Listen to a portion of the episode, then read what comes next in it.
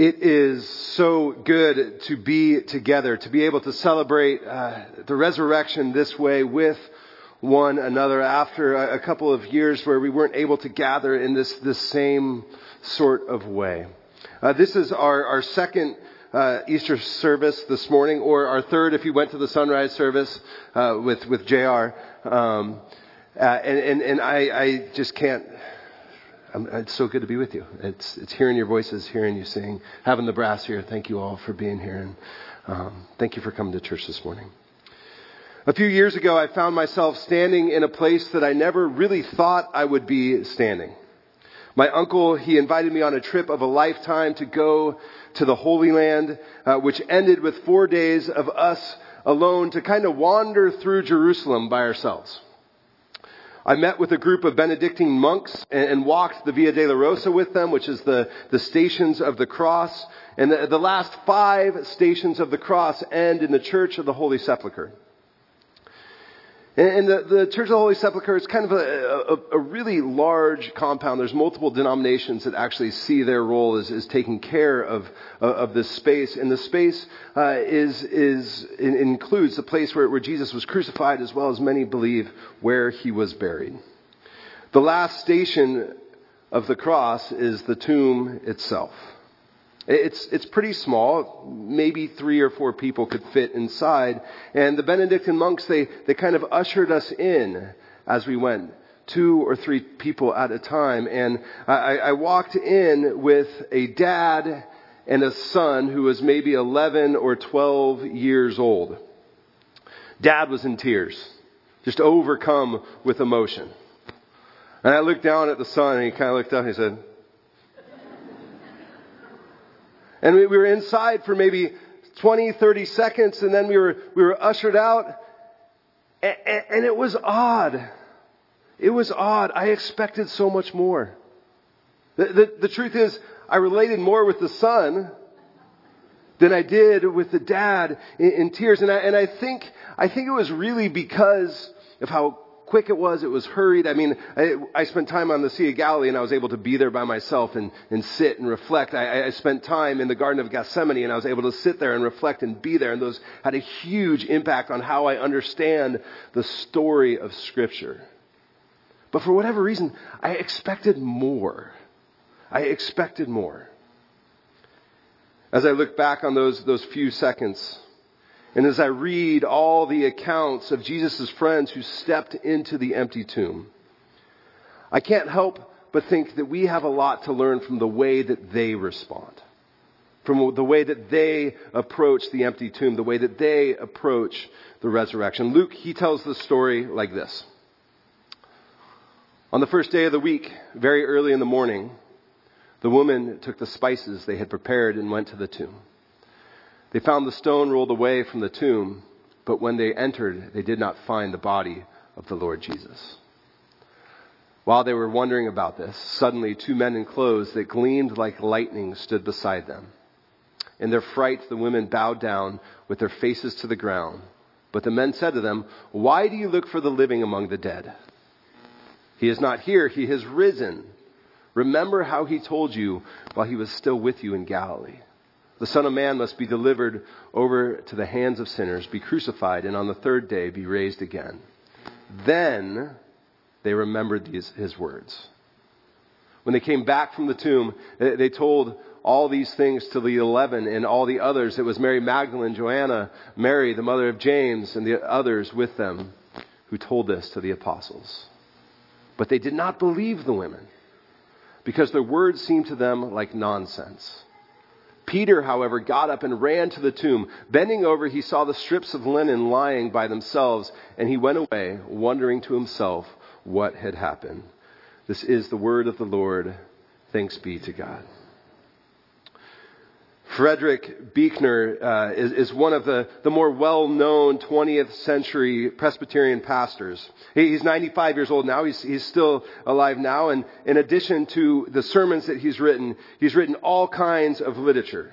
Fiction, nonfiction, poetry, prose, long form, everything in between. He's published over 30 books, was a Pulitzer Prize finalist, and has eight honorary degrees. He's one of those pastors and writers that, that my generation of pastors kind of look to and say, how in the world did he do it all? How, how did he write it all? Where did he find the time? How did he do it all?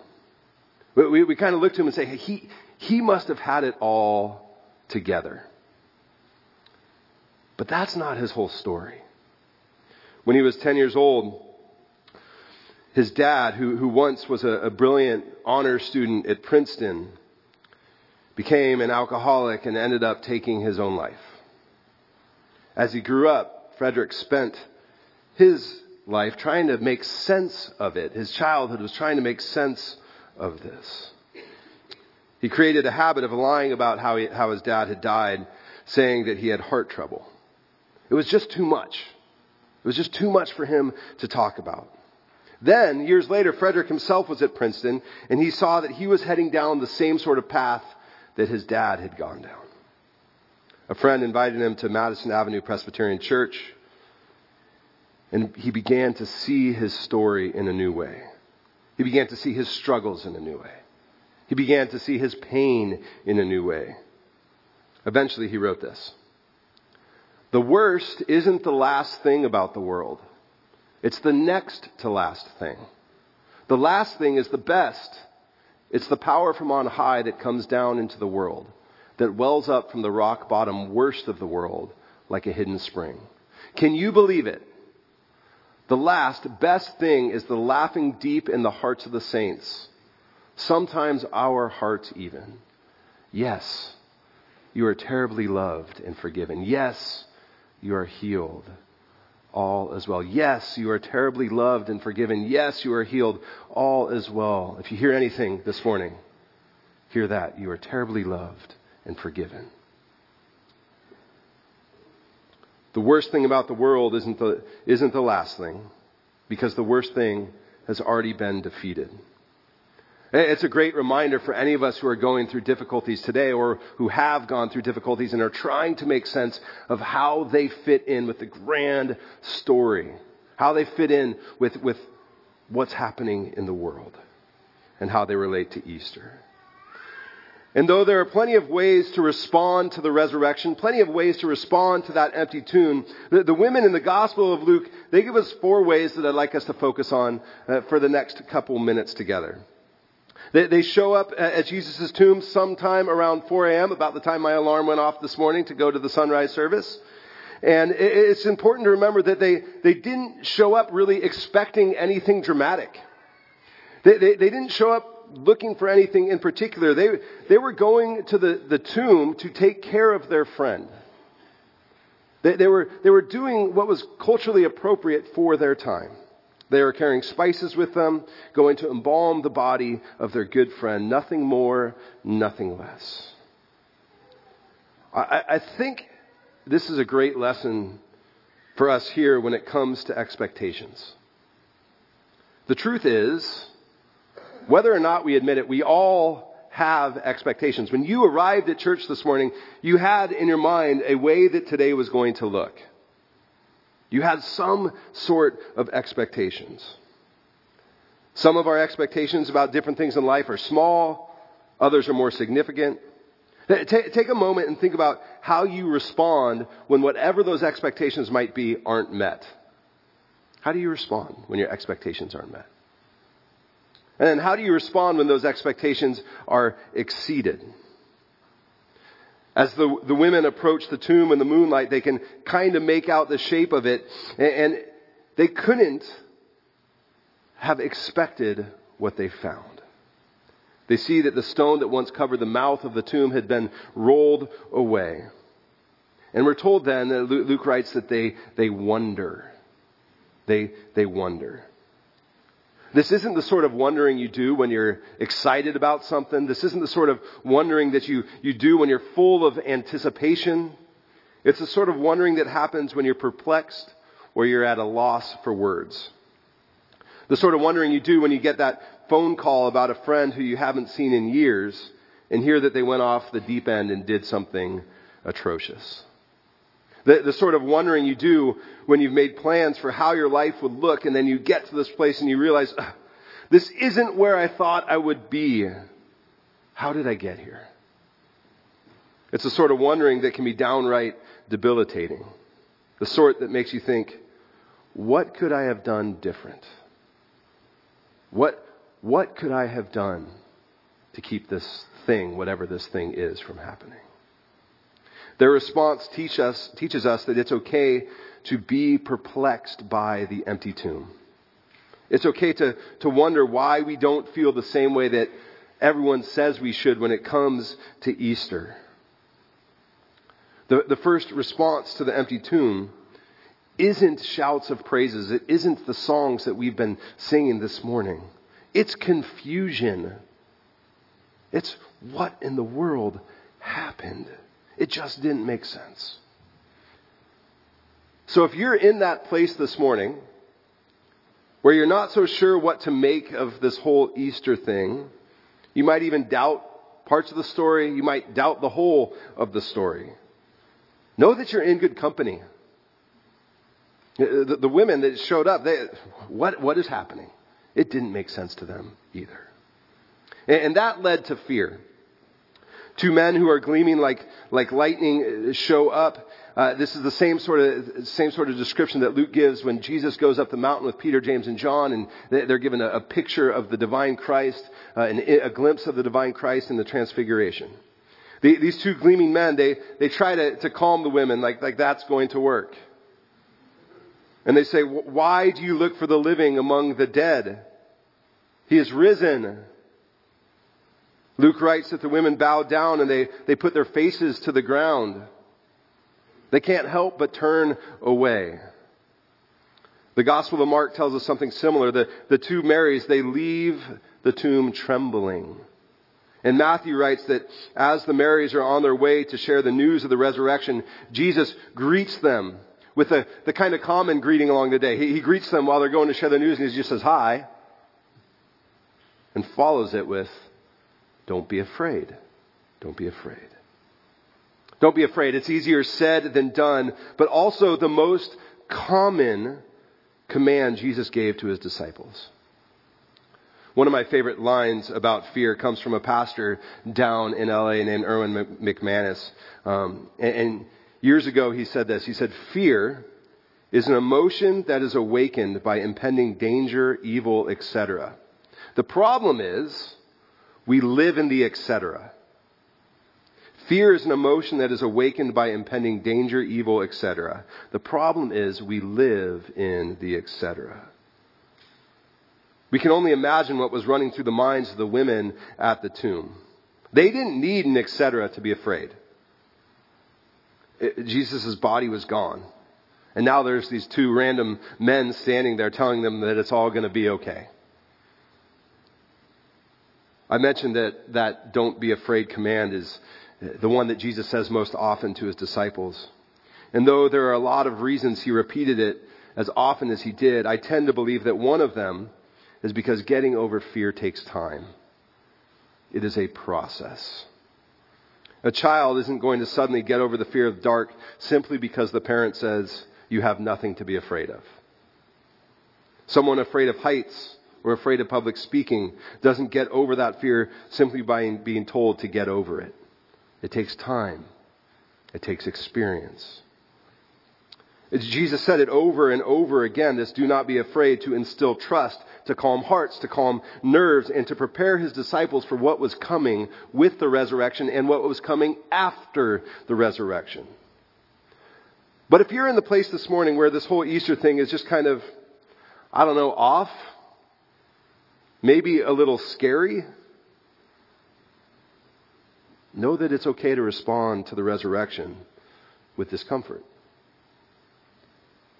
The women, they, they wonder and they're afraid, and, and, and then they respond by remembering. After they're asked why they're looking for the living among the dead and, and told that Jesus was risen, they're invited to remember his words, to remember what he said. That he, that he said, The Son of Man must be delivered over to the hands of sinners, be crucified, and on the third day be raised again. There's three times three times in Luke's gospel where during Jesus' earthly ministry, he shares this with them. One of them happens in Luke chapter 9 verse 22. Right after Peter declares that Jesus is indeed the Messiah. he talks about, Jesus talks about taking up his cross and tells his disciples that they will have to as well. Then a little later in Luke 9:44, while everyone is making a big deal about all of the miracles, he says the son of man will be delivered into the hands of men. And then Luke chapter 18, saying nearly the exact same words that we read at the, at the tomb. We're told that the meaning of it all was hidden from his followers. A while ago, one of my friends here at WPC mentioned that whenever he reads a mystery novel, he reads the beginning, first chapter, maybe the first two chapters, and then the end. Anybody else do that? Read the beginning and the end, and, and then you can read the rest of the story because you know what happens at the end. And his rationale is he, he can enjoy the rest of the book. He, he can enjoy the rest of the book. He knows where it's going. Aubrey knows where it's going. I just said his name. He, he, he knows where it's going so he can enjoy it, what's leading up to the conclusion. Well, at least to some degree, most of us approach the Bible in this way. We know that Jesus is risen. So it's easier to go through some of the more painful parts of the story the, the, the, parts of Holy Week that we, we sometimes just kind of jump through from Palm Sunday to, to Easter. But that doesn't mean we should forget the difficult parts. Maybe one of the responses we have to Easter is remembering the whole of the story. It's taking some time to remember the whole of the story. Lastly, the women respond by sharing what they experienced. They, they, they share what they experienced, even though they didn't have all the answers. You notice that they don't like stop at the library. There wouldn't have been a library. Stop at whatever they would stop at to, to try to do some research before they get to the disciples. They run to tell them, even though they don't have all the answers. They run to the eleven. They share it all and are met with all kinds of skepticism. They're even told that they are hysterical. The women who are at the empty tomb, they, they seem to come to belief somewhat swiftly. The rest are much, much slower. Well, except for Peter, that is. Something stirs in him, and he runs to the tomb and responds with the same sort of wonder that the women had. It wasn't quite doubt. Remember, that wonder isn't quite doubt. But I don't think it was quite yet belief either. The lesson in this response is to never grow tired of sharing the good news of Easter, even as we have questions about it. Regardless if we're met with, with an, an interest like Peter's or with complete skepticism. That we can respond to the Easter story simply by, by sharing it. The women arrived at the empty tomb with, with little expectation. Remember, they were just going through the motions of taking care of their friends likely distraught, likely still in tears.